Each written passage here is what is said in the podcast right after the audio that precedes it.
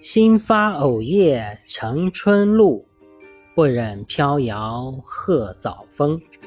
若是无心珠落去，碧波寻遍再无踪。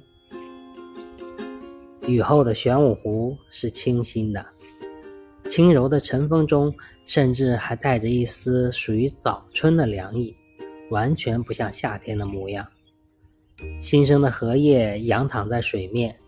绿色的圆盘上摆满了晶亮的雨滴，一颗颗都倒映着一个小世界。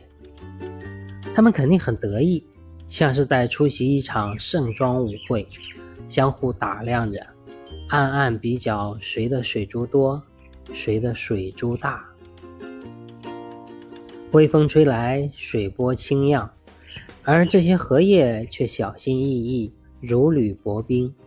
不敢随着水波肆意摇摆，他们是怕把这晶亮的珍珠摇落下去，那就再也找不到了。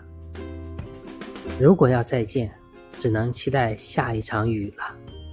不过那个时候，它们肯定已经长出水面，再也不能接到这么多的珍珠了。而且，即使接到了一颗两颗，也不是现在的这些了。慢慢走过。心里祝愿着这注定短暂的相遇能长些，再长些，也期望着春天离去的脚步能慢些，再慢些。雨荷，作者上下。新发藕叶成春露，不忍飘摇鹤早风。若是无心珠落去，碧波寻遍。再无踪。感谢您的聆听，我是上下，期待与您的再次相会，谢谢。